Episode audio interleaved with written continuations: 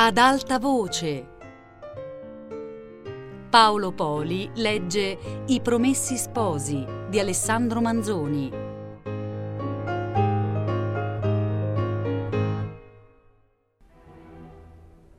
L'innominato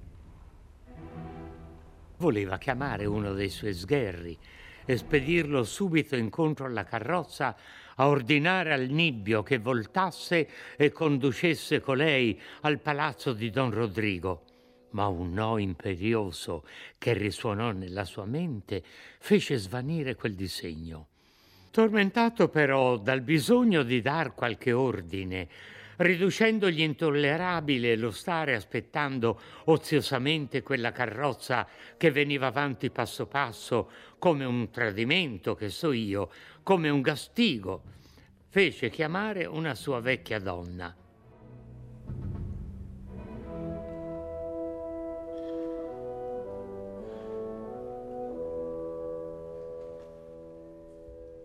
Era la vecchia nata in quello stesso castello da un antico custode di esso e aveva passata lì tutta la sua vita. Ciò che aveva veduto e sentito fin dalle fasce le aveva impresso nella mente un concetto magnifico e terribile del potere dei suoi padroni. E la massima principale che aveva attinta dall'istruzione e dagli esempi era che bisognava ubbidirli in ogni cosa perché potevano far del gran male e del gran bene. L'idea del dovere, deposta come un germe nel cuore di tutti gli uomini, svolgendosi nel suo insieme con sentimenti d'un rispetto, d'un terrore, d'una cupidigia servile, s'era associata e adattata a quelli. Quando l'innominato divenuto padrone cominciò a far quell'uso spaventevole della sua forza, costei ne provò da principio un certo ribrezzo insieme e un sentimento più profondo di sommissione. Col tempo s'era avvezzata a ciò che aveva tutto il giorno davanti agli occhi e negli orecchi. La volontà potente e sfrenata di un così gran signore era per lei come una specie di giustizia fatale ragazza già fatta, aveva sposato un servitore di casa, il quale poco dopo, essendo andato a una spedizione rischiosa, lasciò l'ossa su una strada e lei vedova nel castello. La vendetta che il Signore ne fece subito le diede una consolazione feroce e le accrebbe l'orgoglio di trovarsi sotto una tal protezione. Da allora in poi non mise piede fuori del castello, che molto di rado, e a poco a poco non le rimase del vivere umano quasi altre idee, salvo quelle che ne riceveva in quel luogo. Non era detta ad alcun servizio particolare, ma in quella masnada di sgherri ora l'uno ora l'altro le davan da fare ogni poco, che era il suo rodimento, Ora aveva cenci da rattoppare, ora da preparare in fretta da mangiare a chi tornasse da una spedizione, ora feriti da medicare. I comandi poi di coloro, i rimproveri, i ringraziamenti erano conditi di beffe e di improperi, Vecchia era il suo appellativo usuale. Gli aggiunti, che qualcheduno sempre ci se ne attaccava, variavano secondo le circostanze e l'umore dell'amico. E colei, disturbata nella pigrizia e provocata nella stizza, che erano due delle sue passioni predominanti, contraccambiava alle volte quei complimenti con parole in cui Satana avrebbe riconosciuto più del suo ingegno che in quelle dei provocatori. Tu vedi laggiù quella carrozza? le disse il Signore. La vedo, rispose la vecchia, cacciando avanti il mento appuntato e aguzando gli occhi infossati come se cercasse di spingerli sugli orli dell'occhiaie. Fa allestir subito una bussola, entraci e fatti portare alla malanotte, subito, subito, che tu ci arrivi prima di quella carrozza. Già la viene avanti col passo della morte? In quella carrozza c'è, ci deve essere una giovine. Se c'è, di al nebbio il mio nome che la metta nella bussola e lui venga su subito da me. Tu sarai nella bussola con quella giovine e quando sarete quassù la condurrai nella tua camera. Se ti domanda dove la meni, di chi è il castello, guarda di no, disse la vecchia. Ma, continuò l'innominato, falle coraggio. Cosa le devo dire? Cosa le devi dire? Falle coraggio, ti dico. Tu sei venuta a codesta età senza sapere come si fa coraggio a una creatura quando si vuole? Hai mai sentito affanno di cuore? Hai tu mai avuto paura? Non sai le parole che fanno piacere in quei momenti? Dille di quelle parole, trovale alla malora, va. E partita che fu, si fermò alquanto alla finestra, con gli occhi fissi a quella carrozza che già appariva più grande di molto. Poi gli andò al sole che in quel momento si nascondeva dietro la montagna. Poi guardò le nuvole sparse al di sopra che di brune si fecero quasi a un tratto di fuoco. Si ritirò, chiuse la finestra e si mise a camminare innanzi e indietro per la stanza con un passo di viaggiatore frettoloso.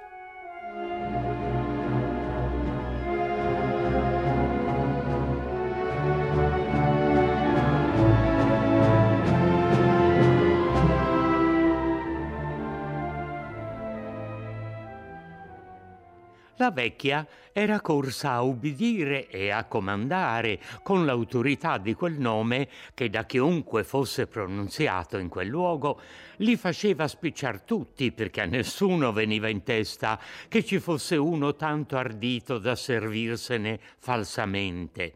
Si trovò infatti alla malanotte un po' prima che la carrozza ci arrivasse e vistala venire uscì di bussola fece segno al cocchiere che fermasse, s'avvicinò allo sportello e al nibbio che mise il capo fuori, riferì sottovoce gli ordini del padrone.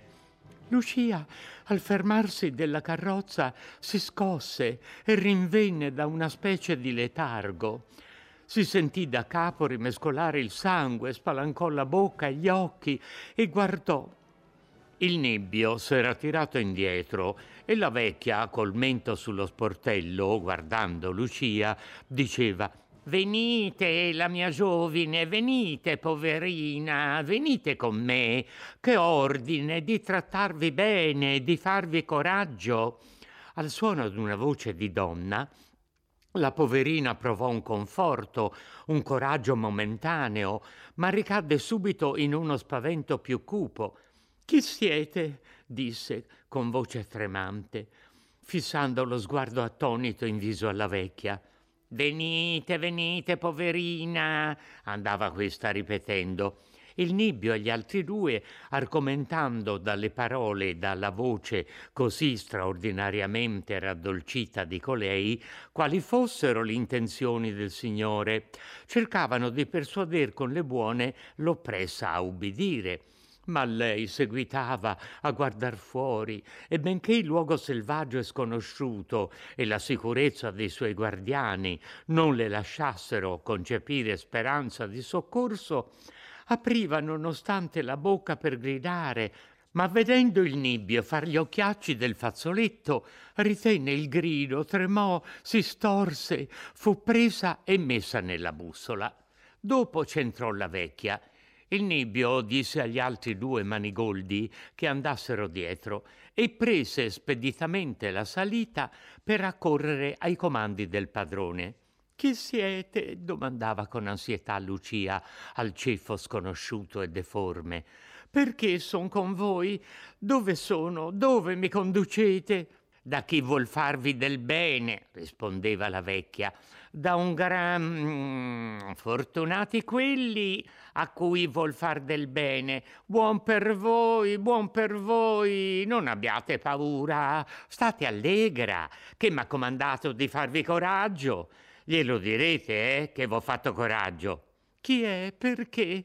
Che vuol da me? Io non son sua, Ditemi dove sono, lasciatemi andare, dite a costoro che mi lasciino andare, che mi portino in qualche chiesa, oh voi che siete una donna, in nome di Maria Vergine. quel nome santo e soave, già ripetuto con venerazione nei primi anni e poi non più invocato per tanto tempo, né forse sentito proferire, faceva nella mente della sciagurata che lo sentiva in quel momento un'impressione confusa, strana, lenta, come la rimembranza della luce in un vecchione accecato da bambino. Intanto l'innominato, ritto sulla porta del castello, guardava in giù e vedeva la bussola venir passo passo, come prima la carrozza, e avanti, a una distanza che cresceva ogni momento, salir di corsa il nibbio. Quando questo fu in cima, il signore gli accennò che lo seguisse e andò con lui in una stanza del castello. Ebbene, disse fermandosi lì, tutto a puntino, rispose inchinandosi il nibbio. L'avviso a tempo, la donna a tempo, nessuno sul luogo, un urlo solo, nessun comparso, il cocchiere pronto, i cavalli bravi, nessun incontro. Ma. Ma che? Ma dico il vero, che avrei avuto più piacere che l'ordine fosse stato di darle una schioppettata nella schiena senza sentirla parlare, senza vederla in viso. Cosa? Cosa? Che vuoi tu dire? Voglio dire che tutto quel tempo, tutto quel tempo mm, mi ha fatto troppa compassione. Compassione? Che sai tu di compassione? Cos'è la compassione? Non l'ho mai capito così bene come questa volta. È una storia, la compassione, un poco come la paura. Se uno la lascia prendere possesso, non è più uomo. Sentiamo un poco come ha fatto costei per muoverti a compassione. Oh, Signore illustrissimo, tanto tempo piangere, pregare e far certocchi e diventar bianca bianca come morta, e poi singhiozzare e pregar di nuovo, e certe parole. Non la voglio in casa costei, pensava intanto l'innominato. Sono stato una bestia a impegnarmi, ma ho promesso, ho promesso, eh, quando sarà lontana. E alzando la testa in atto di comando verso il nibbio, ora, gli disse, metti da parte la compassione, monta a cavallo, prendi un compagno, due se vuoi, e va di corsa a casa di quel don Rodrigo che tu sai. Digli che mandi, ma subito, subito, perché altrimenti... Ma un altro no interno, più imperioso del primo, gli proibì di finire. No, disse con voce risoluta, quasi per esprimere a se stesso il comando di quella voce segreta.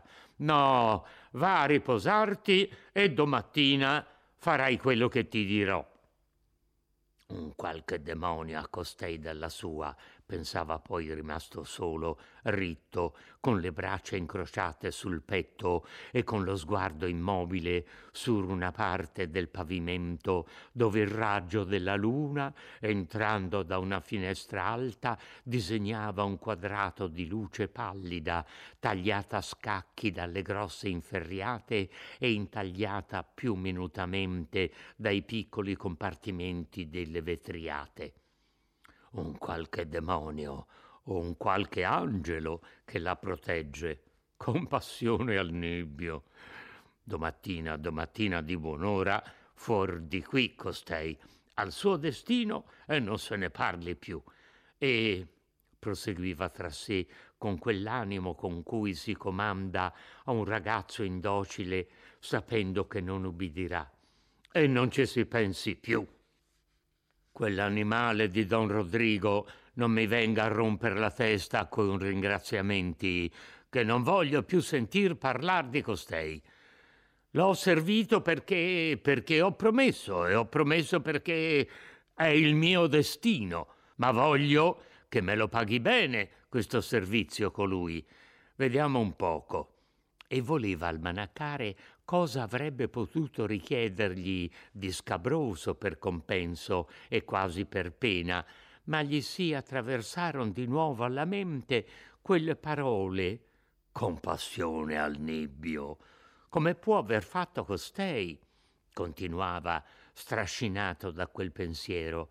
Voglio vederla. Eh no, sì, voglio vederla. E d'una stanza in un'altra trovò una scaletta e su a tastone andò alla camera della vecchia e picchiò all'uscio con un calcio. Chi è? Apri.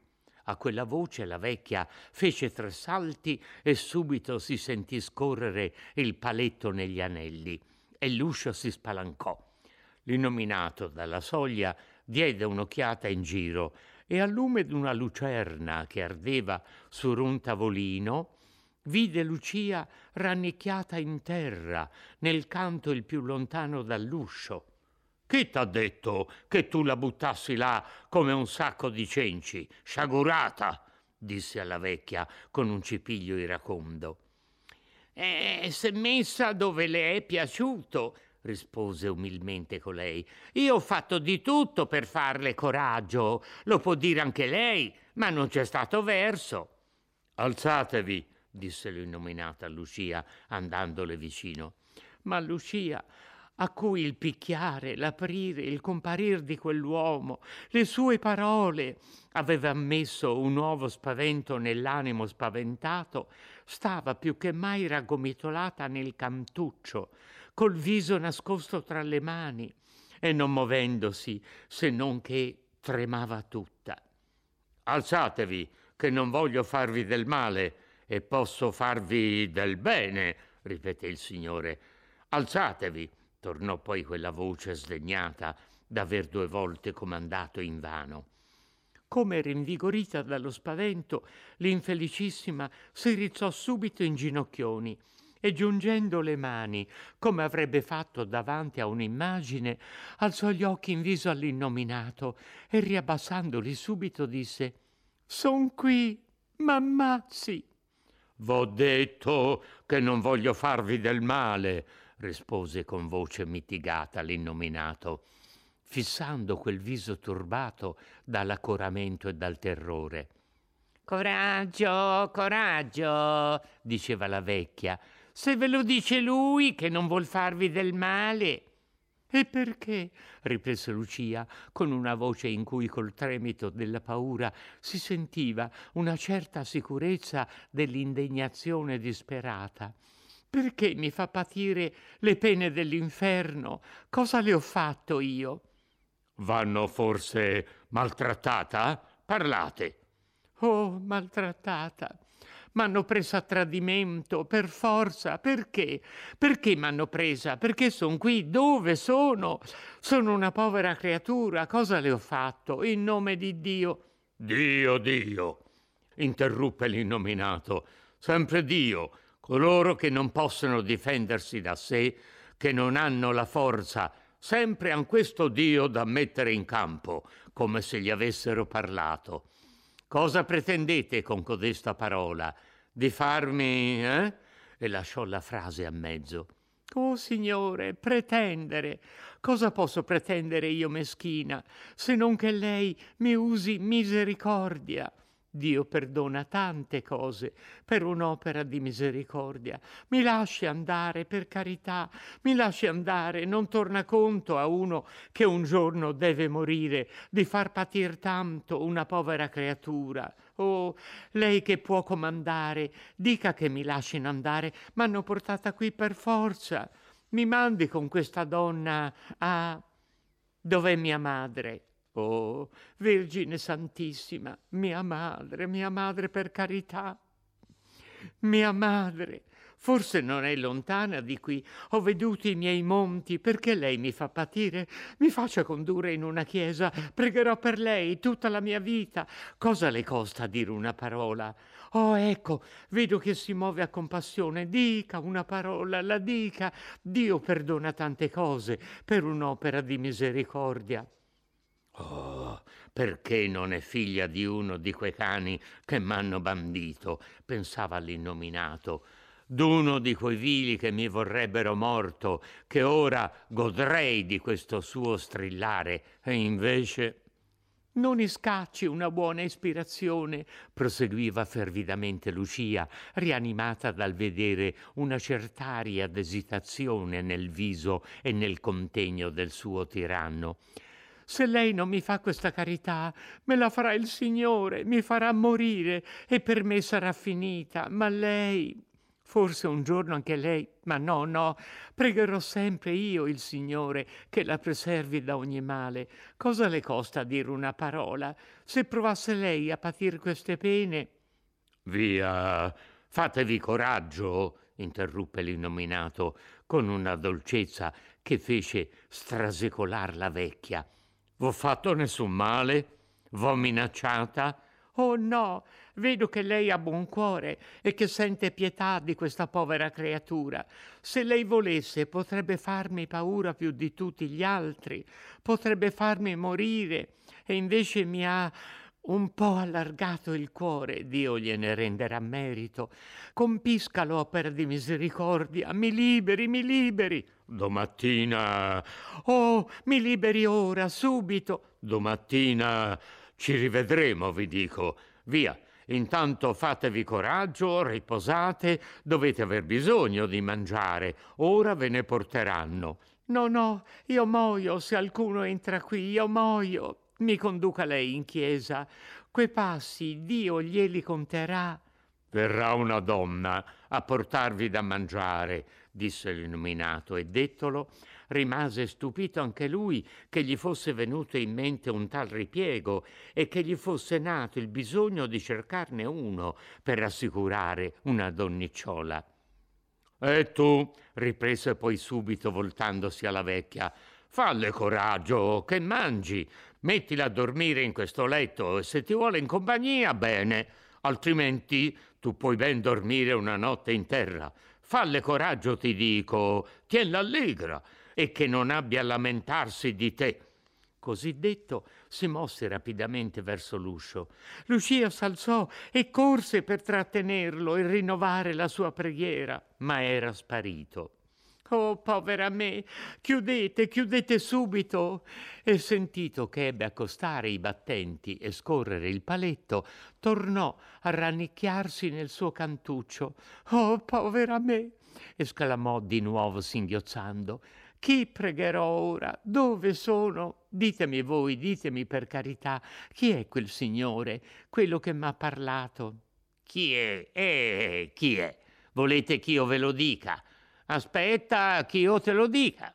Perché vi protegge avete messo su superbia, eh? E volete essere soddisfatta voi e farne andare di mezzo me. Domandatene a lui se io vi contentassi anche in questo, non mi toccherebbe di quelle buone parole che avete sentito voi. Io son vecchia, son vecchia, continuò mormorando tra i denti. Maledette le giovani che fanno bel vedere a piangere e a ridere e hanno sempre ragione ma sentendo Lucia singhiozzare e tornandole minaccioso alla mente il comando del padrone, si chinò verso la povera rincantucciata e con voce raddolcita riprese via. Non v'ho detto niente di male, state allegra. Non mi domandate di quelle cose che non vi posso dire e del resto state di buon animo.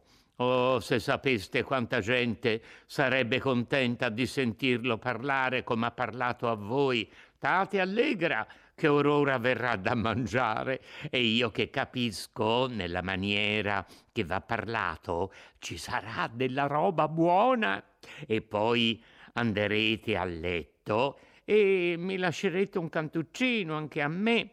Spero, soggiunse con una voce suo malgrado stizzosa. Non voglio mangiare, non voglio dormire, lasciatemi stare, non v'accostate, non partite di qui.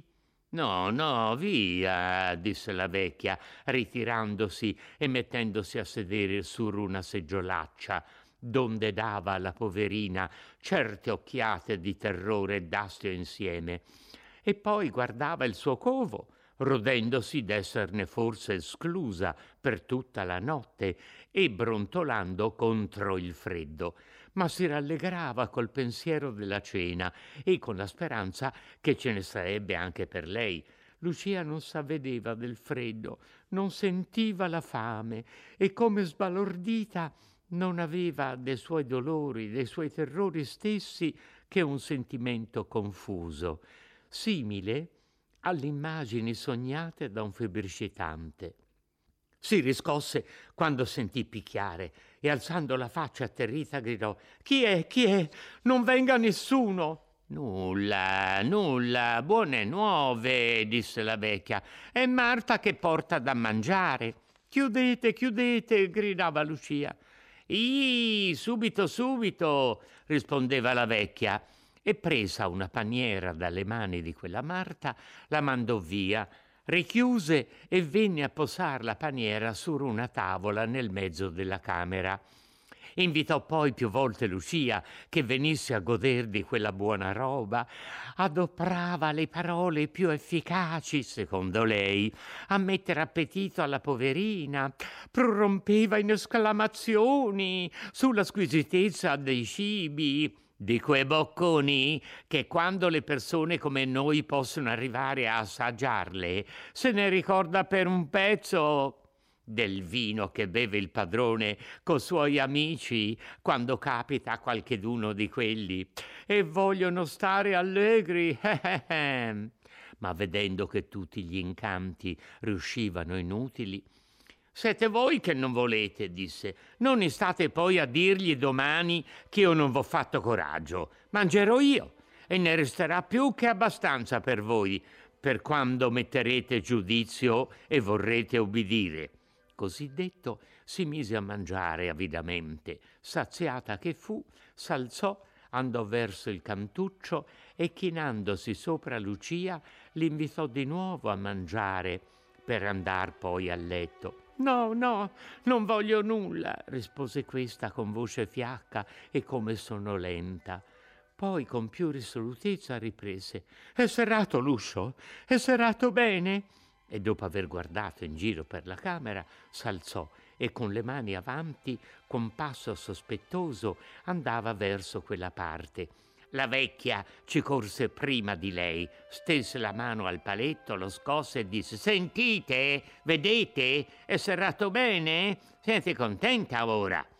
Oh, contenta, contenta io qui, disse Lucia rimettendosi di nuovo nel suo cantuccio ma il Signore lo sa che ci sono. Venite a letto. Cosa volete far lì, accucciata come un cane? S'è mai visto rifiutare i comodi quando si possono avere? No, no, lasciatemi stare. Siete voi che lo volete. Ecco, io vi lascio il posto buono, mi metto sulla sponda, starò incomoda per voi. Se volete venire a letto, sapete come avete a fare. Ricordatevi che v'ho pregata più volte. Così dicendo, si cacciò sotto vestita e tutto tacque.